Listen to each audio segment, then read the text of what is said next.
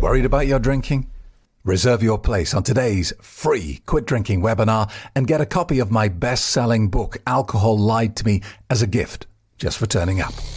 www.stopdrinkingexpert.com. Ah, Kalimera, good morning. It's very early here, seven o'clock in the morning in Cyprus. I'm sitting here drinking my coffee as usual, and I just thought I'd jump in and talk about a subject that quite a lot of people have been asking me about lately, and that is the relationship between alcohol and friendship. Does alcohol create friends? Does alcohol create that social network that is so essential to a happy life? Let's talk about that. Just a reminder if you've just stumbled across my YouTube channel or my podcast or my website, don't sit on the sidelines like everyone else. Join the free quit drinking webinar and I'll explain to you how this process works. I'll even give you a copy of my best selling book, Alcohol Lied to Me, as a gift just for turning up. So, friendships and alcohol. It would appear at a tertiary glance that alcohol is a social lubricant and that drinkers have a much bigger and better and broader social life than sober people. And quitting drinking removes that. So, have we actually just discovered a negative to sobriety here?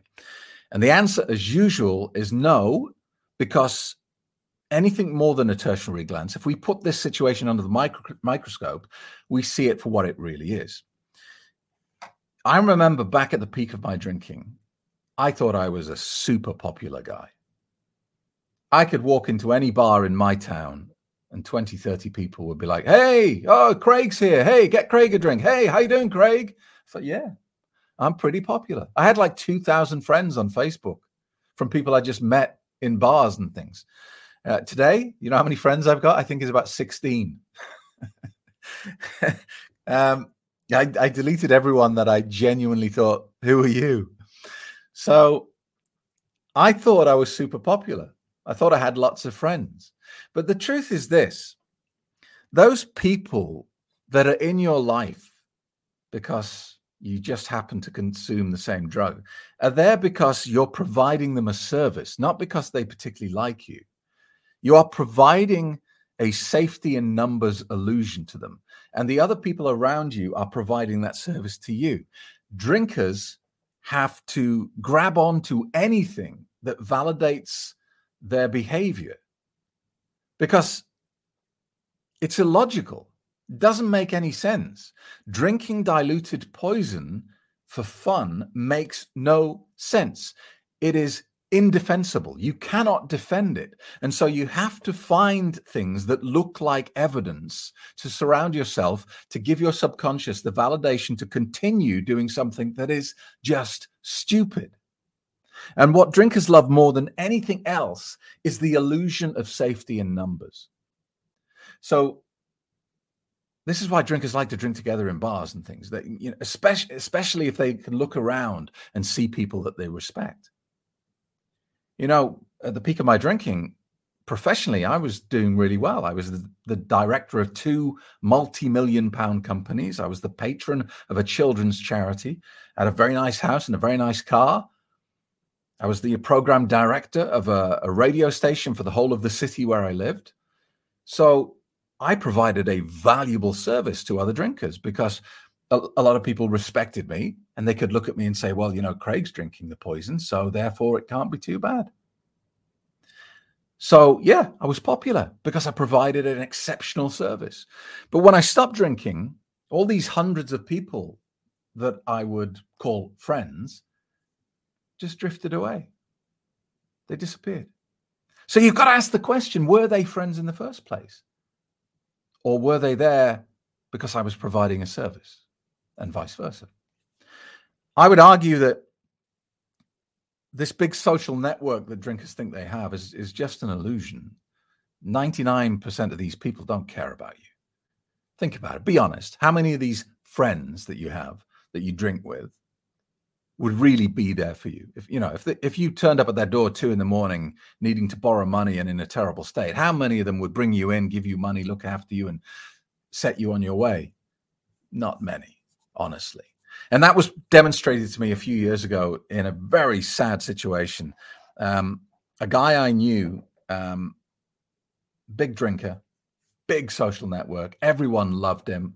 Uh, it was, you know, when he walked into a bar, it was like Cheers. You remember the sitcom Cheers? He walked in, everyone was like, "Hey!" And I just thought this guy must be never on his own. He's just so popular. He had hundreds of friends. Everyone knew him. Everyone loved him, and he died of alcohol-related causes. You know how many people went to his funeral? About ten. Because he was no longer providing a service, they didn't really care. They liked that he was a part of the network, but they didn't care enough to take a day off work, go to his funeral. Very sad, but it's very common. It happens all the time. So, the first thing I want you to be aware of with alcohol and friendship and relationships to a certain extent is that alcohol creates an illusion. It creates a virtual reality where you believe that you have this amazing social life and you have lots of friends. The question you've got to ask yourself is do you want to live in reality or do you want to live in virtual reality? Do you want to live in a fantasy world or do you want to live in a, a real world? And there's, you know, there was some study done many years ago where they asked people, they did this big survey and they asked people, you got two choices. You want to continue in your life as it is, or do you want to have an amazing, beautiful, exciting life in virtual reality until you die. So basically, they'll put you in a tank, put a headset on you, put, you know, kind of knock you out so you, are not aware of what's going on, like living in a dream state, but it's perfect. You get the girl, you get the man of your dreams, you're a millionaire, you're driving around in a yacht and all this sort of stuff, but it's not real. You're just in a computer simulation. Virtually everybody chose reality over perfection in a fantasy world. And so, if you're still drinking, you've got to ask yourself the same question: Are you really going to spend your the rest of your life living in this fantasy that you're hugely popular and you have loads of friends, or do you want to bite the bullet and start what life is supposed to be like? Because it's not a bad thing. I used to be the guy with 2,000 friends on Facebook. I've got 16 now, I think. I used to be the guy that eh, you know I'd walk into a bar and people go, "Hey, Craig, hey, hey, hey," loads of friends, right? Now nobody knows me when I walk into a bar. I don't go to parties. I can count on one hand that I've the parties I've been to in the last two or three years. If I do go to your party, I'm leaving at 10 o'clock when I'm tired.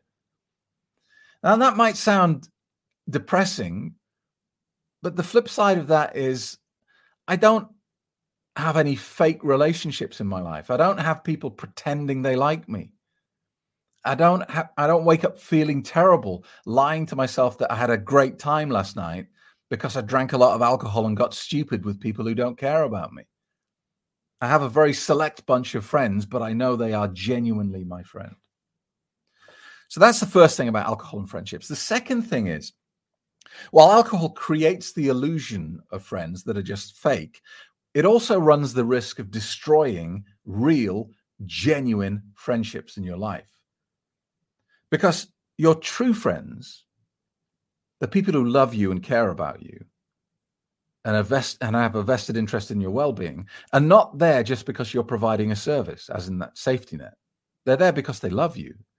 And so if you start doing self-destructive things or hurting people you love you know, you start having an affair or something like that, they're going to have a word with you and you're not going to take it well. You're not going to take it as it was intended. You're going to fight back. Your shields are going to go up and you're going to get defensive and you're going to attack them back. And that doesn't happen with your fake friends. You can have a big fist fist fight and a big Barney with them in the bar one night, and the next night you'll just make up and con- continue drinking. With your genuine friends, they're not going to take that abuse because they don't need the service you're providing and you run the risk of doing real damage to the actual relationships that are worth keeping. And you end up keeping the bad relationships, the bad friendships, and losing the good ones. And I've talked about this many times before, and I'll just briefly mention it again.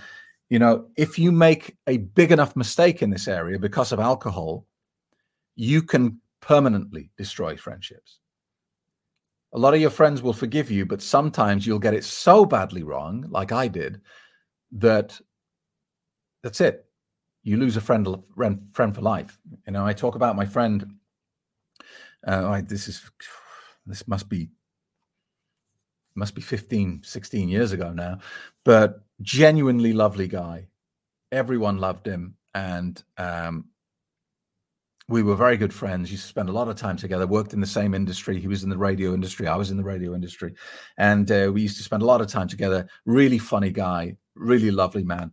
And he took me out one night and he said, I'm going to treat you tonight. We went for a meal. He paid for everything. He paid for my drinks. We went on to a bar.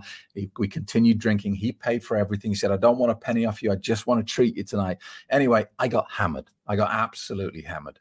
And about one o'clock in the morning, for some reason, and I still don't know why to this day, I assaulted him. Not physically, I verbally assaulted him. I just unleashed on this guy. I just, I ripped him to pieces. And I don't know why. I just absolutely got stuck in. We both got taxis and went home. And I woke up in the morning and had that slow realization that it wasn't a dream, it wasn't a nightmare, it had happened. I was like, oh my God, did I say that? Why would I say that to him? I picked up the phone immediately and I rang him. And I apologized profusely. I'm so, so sorry. I don't know why. I don't know why I did that. I'm so, so sorry. And he very gracefully accepted my apology. Call ended, and I've never seen him since. I've not even had a text. The relationship ended at one o'clock in the morning with me assaulting him like that. And that's all on me. And he's completely within his rights. He's, pro- you know, he was probably thinking, I wonder if that's the truth. I wonder if that's what he really thinks. And completely destroyed a genuinely good relationship, a good friendship with a guy who uh, actually cared about me. And I'll never forget that. So, alcohol has that power to also strip you of things that are worth having as well. And there's, a, there's kind of a crossover here into relationships as well. The problem with alcohol is it it changes your loyalties. So if you get if you meet the man or woman of your dreams, you get married, and then you develop a drinking problem, you effectively bring a third person into your relationship. It's almost like having an affair. Because when alcohol has got a hold of you, your decisions will be skewed by what the evil clown wants sad to say, but when push comes to shove, when given the choice of doing what is best for the evil clown or your children, or the evil clown or your wife or your husband or your best friend, a lot of the time you will choose the clown. Your wife will say to you, I really want to go to this place at the weekend. I really, really would love to go. It would make, you know, make my month or whatever. The evil clown's saying, no, no, no, no, no, no. We're staying at home and having a barbecue this weekend because that way you can get slaughtered. You will find a way to talk your wife out of going to that place you wanted to go. Your kids want to go to the soft play we, uh, center this weekend. You will find a way of persuading them that what they really want to do is sit in front of the TV and watch a movie with you. It turns you into a bad person. And I know because I've been there and I've done it. I have talked my kids out of a fun weekend to get them to do what I wanted to do because I could drink while doing it. And that is pretty shitty to accept. So, yeah, friendships don't really come out that well when mixed with alcohol. So forget that illusion, that popular narrative that alcohol is a social lubricant. It's not. It's a destroyer of friendships. It's a destroyer of relationships, and it's it it's not worth having. It appears it is at a tertiary glance, and I encourage you in this episode of the Happy Sober podcast to just look a little bit deeper into it. It is not what it appears to be at first glance.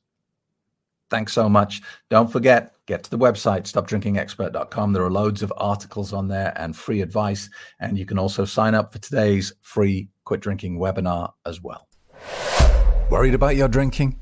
Reserve your place on today's free quit drinking webinar and get a copy of my best selling book, Alcohol Lied to Me, as a gift just for turning up. www.stopdrinkingexpert.com.